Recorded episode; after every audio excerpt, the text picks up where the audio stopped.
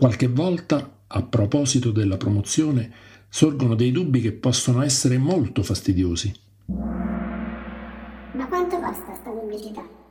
Ma serve spendere così tanto? Sì, vabbè, lo dicono tutti che è importante, ma il ritorno? E poi, una volta per tutte, vorrei capire, è meglio il web, il social, le brochure o le fiere? Eh, come ci dice la vocina, quella vocina interna che abbiamo sentito, eh, la promozione può diventare un costo incontrollato, soprattutto se messo in relazione al ritorno effettivo dell'investimento pubblicitario. Come si controlla?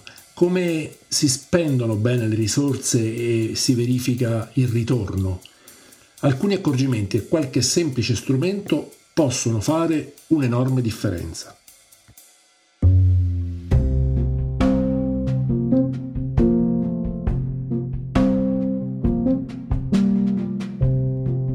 Sono Enrico Diamanti e siamo qui in un angolo di questo laboratorio nel turismo. Quindi vediamo di definire meglio questo problema, di scomporlo in aspetti più semplici per affrontarlo poi più facilmente. Capita a volte che facendo i conti della spesa pubblicitaria eh, o alla fine dell'anno o in occasione di alcune iniziative particolari eh, ci si rende conto che la spesa mm, non è stata quella prevista, eh, quasi sempre, eh, anzi è stata in eccesso. Mm, di per sé spendere molto in promozione non dovrebbe essere un problema, anzi, a patto che eh, trovi una risposta positiva alla domanda che ti si materializza all'istante nella mente quando vedi la cifra della spesa. E la domanda è, ma questo investimento ha fruttato? Qual è stato il, il ritorno? Come si è concretizzato? E come l'ho rilevato concretamente? Eh sì, perché il costo alto eh, ci può stare, eh, ma eh, se i risultati sono tangibili, quantificabili e rilevanti, beh, subito ti rispondi a quel punto voglio fare lo stesso e di più eh, l'anno prossimo o alla prossima occasione. Se invece il risultato è impreciso o eh, sconosciuto addirittura per alcune iniziative o per tutto il budget, allora la sensazione che, che arriva eh, non è piacevole e inizi a pensare fatalmente a che cosa avresti potuto fare eh, di meglio con quei soldi, con quelle risorse, specie se a fine anno eh, mancano alla quadratura dei conti. Se cioè non sai, non, non sei nelle condizioni di sapere quanto vantaggio ti ha concretamente dato la singola spesa pubblicitaria, eh, ci sono due problemi fondamentalmente. Eh, uno è che hai speso i soldi senza sapere come e, perché, e due che effettivamente quella pubblicità di cui avevi bisogno e che avevi pianificato non è stata eh, svolta. E siccome si dice che la pubblicità è l'anima del commercio, in effetti questo può diventare un problema abbastanza importante.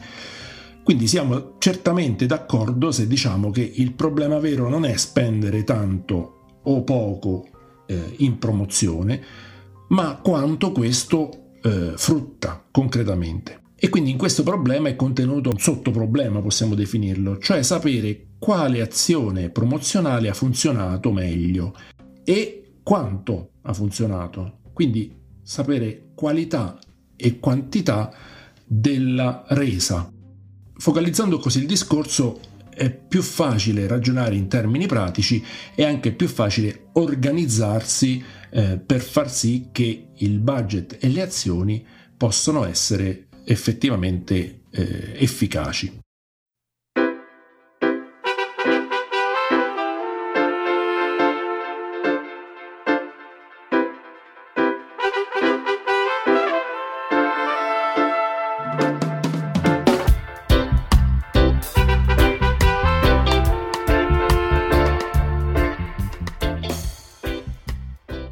Inquadrato meglio il problema, andiamo a scomporlo per trovare con più facilità le indicazioni operative successivamente.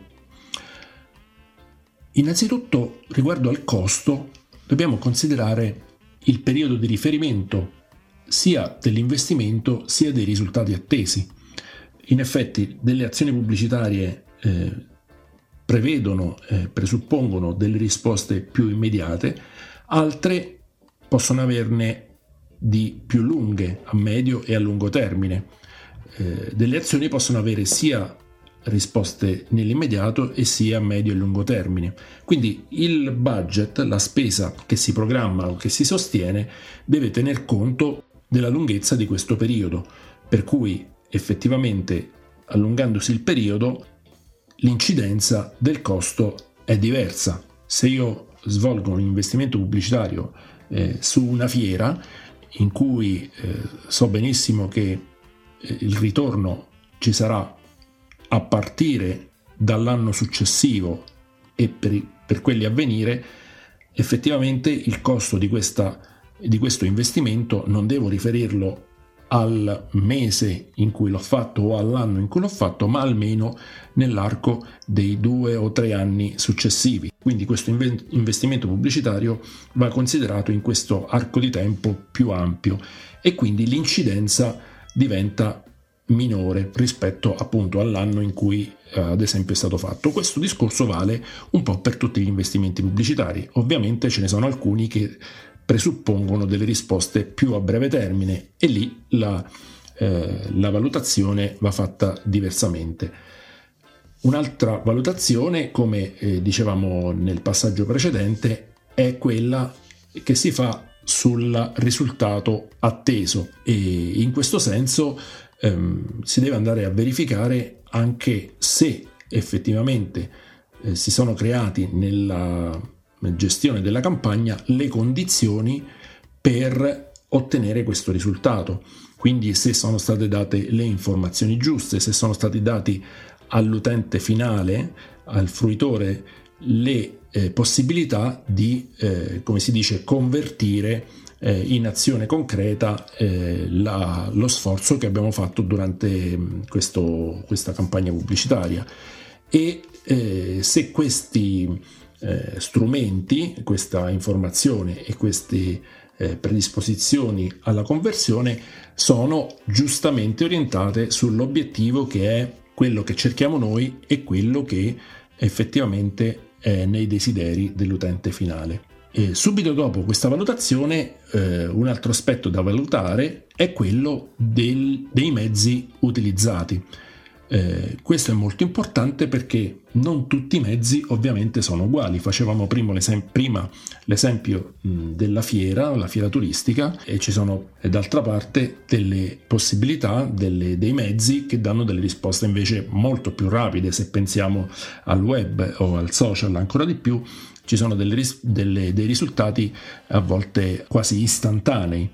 Eh, fra questi due estremi c'è un mondo di possibilità, di mezzi da utilizzare e che vanno eh, scelti, nel senso che eh, ognuno di questi ha mh, delle proprietà, delle capacità e quindi offre delle possibilità diverse e non sono ehm, equivalenti. Quindi in alcuni casi è più idoneo scegliere come mezzo predominante alcuni mezzi e a volte altri. Parlo di mezzo predominante perché poi effettivamente eh, il risultato migliore si ottiene con una combinazione di, di mezzi da utilizzare. E quindi un altro aspetto della, del problema è quello della scelta dei mezzi da utilizzare. E eh, il terzo aspetto è quello dell'obiettivo, di come prendere la mira eh, verso eh, i destinatari della nostra azione. Prima di tutto è importante definire il tipo di eh, cliente che noi vogliamo eh, coinvolgere e che vogliamo eh, portare ad un'azione concreta nei confronti della nostra proposta. Quindi definire il tipo di cliente è molto importante per scegliere per esempio il mezzo giusto e il contenuto giusto da proporgli. Quindi di conseguenza anche la modalità nella quale questo contenuto eh, gli viene proposto e quindi la forma, eh, la scelta del materiale, foto o testi o filmati e così via. Un altro elemento importante per prendere la mira, diciamo così, è la geolocalizzazione, cioè definire eh, le aree geografiche nelle quali si trova il tipo di cliente che abbiamo scelto come destinatario della nostra azione.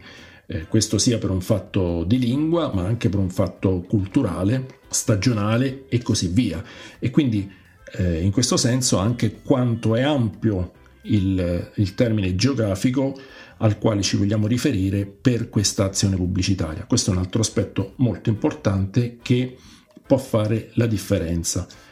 E un altro aspetto, ad esempio, che eh, va tenuto in considerazione è la tempistica con la quale questa azione si svolge. Non tutti i periodi sono uguali per il nostro eh, target, cominciamo a definirlo così, perché eh, ci sono le stagionalità, ci sono delle condizioni socio-economiche, ci sono delle componenti anche molto variegate che concorrono alla predisposizione alla risposta al nostro messaggio. Potremmo fare un elenco anche molto più dettagliato di tutte queste condizioni per prendere bene la mira, ma quello che è importante è capire che occorre analizzare il target destinatario o i target destinatari per metterci nelle condizioni di far fruttare al meglio eh, il nostro budget, il nostro sforzo, le nostre risorse.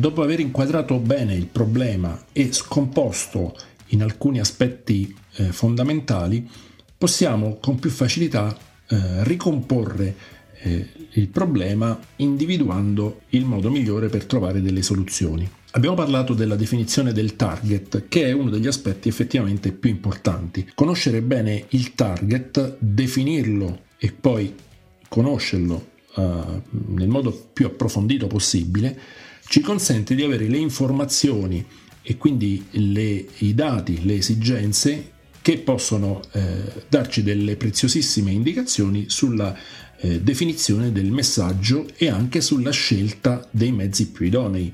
Riguardo per esempio ai social network, sappiamo che ci sono dei social network che sono più eh, vocati per una fascia di età, più alta e dei social network per una fascia di età più bassa. Quindi sapere come si colloca il nostro target rispetto a questo semplice dato dell'età può aiutarci a scegliere con almeno in prevalenza un social network e quindi gestire meglio il budget senza eh, trovarci nelle condizioni di fare una campagna social indiscriminata, quindi utilizzare un budget minore con una efficacia maggiore. Questa conoscenza del target può essere molto approfondita eh, fino ad arrivare alla mh, mm, conoscenza delle, dei bisogni, dei servizi ai quali sono più sensibili e quindi quelli che possiamo enfatizzare rispetto alla nostra offerta sapendo che ehm, sono quelli più graditi dal destinatario della nostra campagna. Quindi definire il target e poi analizzarlo nel modo più approfondito possibile ci aiuta moltissimo a eh, definire l'azione pubblicitaria e questa maggior definizione si traduce in una riduzione dei costi e in un aumento della efficacia. Quindi già qui eh, il problema iniziale che era quello del budget trova una eh, fortissima componente di soluzione. Un altro aspetto da tenere presente è quello della scelta di mezzi che siano misurabili oggettivamente. Questo è molto importante per non trovarsi nelle condizioni a fine campagna o a fine anno di non sapere qual è stato il ritorno effettivo della nostra eh, azione, del nostro investimento. Quindi a monte eh, si dovrebbe dare priorità alla scelta di mezzi misurabili ci sono dei mezzi che consentono una misurazione eh, automatica. Eh, pensiamo appunto eh, come caso emblematico a quello mh, dei social o delle, compa- delle campagne eh, Google AdWords dove effettivamente la misurazione è abbastanza precisa e molto puntuale in tempo reale. Per contro ci sono delle azioni pubblicitarie come ad esempio sui quotidiani o sulle emittenti televisive che hanno una misurazione molto meno precisa e molto meno attendibile, quindi si basano sulla tiratura per esempio dei giornali che è un dato già di per sé a monte non ben definito perché dice soltanto ad esempio quanti giornali vengono visti ma non dice quante persone leggono quella pagina e di quelli che leggono quella pagina non dice assolutamente quanti vedono e come vedono l'inserzione che noi potremmo aver comprato. In questi casi ci sono dei meccanismi che possono consentire in una parte di avere almeno una sensazione di quello che è il ritorno. Comunque, il principio generale deve essere quello di prediligere attività che siano misurabili oggettivamente. Se sono misurabili già in sé per sé, come abbiamo detto, molto bene, se non sono misurabili, ma sappiamo che solo quelle possono darci dei risultati in alcuni casi, dobbiamo eh, studiare degli stratagemmi affinché possiamo avere dei riscontri eh, quantificabili, dei riscontri oggettivi. Dopo il target e dopo la scelta delle attività, che abbiamo detto devono essere misurabili, si deve tenere presente che fare un piano, pianificare tempi e mezzi, è un'attività indispensabile per avere il controllo della resa e dei costi.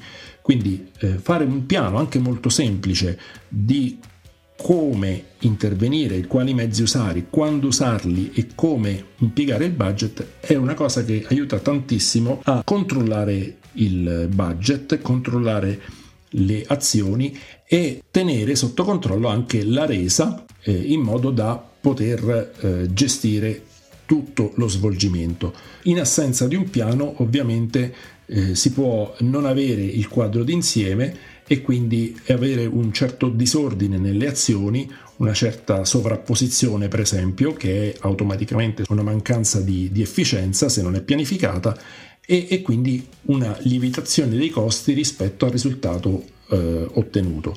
Avendo un piano ben strutturato anche le sovrapposizioni si possono prevedere, anzi si devono prevedere sovrapposizioni di mezzi utilizzati, intendo, eh, ma queste appunto se pianificate bene eh, non fanno altro che avvantaggiarsi l'una delle altre eh, ma non sovrapporsi eh, in azioni eh, contraddittorie e controproducenti. Quindi può capitare che in assenza di un piano e in assenza della visione generale della campagna che si sta svolgendo complessa o semplice che sia può capitare che si diano due messaggi in due mezzi differenti che non sono coordinati fra loro e quindi uno neutralizza l'altro. E quindi a fronte di due spese, di due eh, azioni distinte, si può verificare nei casi peggiori un annullamento dell'una con l'altra un piano invece aiuta a dare una omogeneità, una organizzazione, una organicità all'azione in modo che le azioni si avvantaggiano l'una delle altre. Tutto questo produce sicuramente un maggiore risultato, una maggiore efficacia e un minor costo. Ovviamente questa del costo è un'altra questione che va definita a priori, quindi nell'ambito del piano è anche più facile definire qual è la spesa che si vuole eh, mettere in campo, qual è l'investimento che si vuole fare e come distribuirlo. Di nuovo, mancando un piano e mancando una definizione della spesa, facilmente, presi anche dall'ansia del risultato che può avvenire nel corso del, dello svolgimento della campagna, si possono fastellare azioni scordinate e impieghi di risorse non previsti che alla fine fanno lievitare il costo. Quindi definire un costo accettabile, un costo sostenibile in quel momento dalla, dall'attività, dalla struttura e distribuirlo bene nell'ambito di un piano sapendo quali sono i risultati attesi e quindi eh, questo aiuta anche a non andare incontro a un'ansia da prestazione quando per esempio all'inizio della campagna non ci sono dei risultati subito ma eh, sapendo che un piano prevede una progressione dei risultati, questo all'inizio non ci preoccupa perché abbiamo ben presente come si dovrà svolgere tutta la campagna. Un altro aspetto importante è quello appunto della differenziazione sia dei mezzi, come abbiamo detto, che dei messaggi. eh, adeguandoli ai target che abbiamo definito precedentemente. Questa differenziazione ovviamente dipende dalle informazioni che noi abbiamo del target. Quindi, come vedete, tutta eh, questa ricomposizione che stiamo facendo è tutta concatenata e orientata al, al nostro target. In questo senso è molto importante eh, fare un'osservazione. Mi capita che quando un operatore turistico immagina una campagna pubblicitaria, lo fa partendo dalla sua offerta, da quello che ha in mano, quindi da quello che la sua struttura, la sua organizzazione può offrire, che è soltanto una parte della questione, perché l'altra è oggettivamente quello che pensa il target, quello che recepisce il target, quello che cerca il target.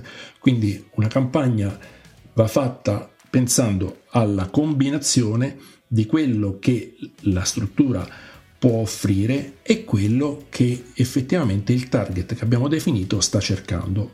Sarebbe un grave errore non valutare quello che il target sta cercando, cioè comunicare soltanto quello che la struttura offre, che sicuramente è qualcosa di importante, qualcosa di buono, ma probabilmente potrebbe non incontrare il desiderio del target che abbiamo scelto. Quindi sia la scelta del target sia l'elaborazione della comunicazione va fatta in chiave di marketing, sia guardando al prodotto e sia guardando al mercato, o meglio, guardando all'incontro di queste due componenti.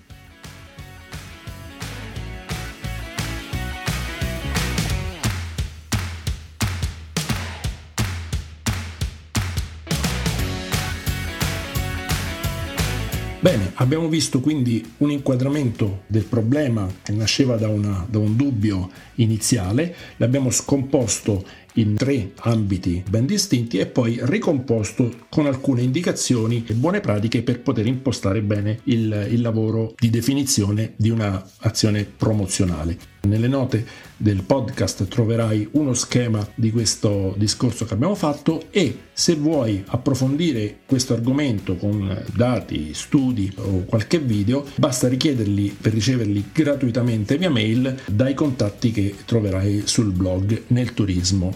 Grazie e alla prossima.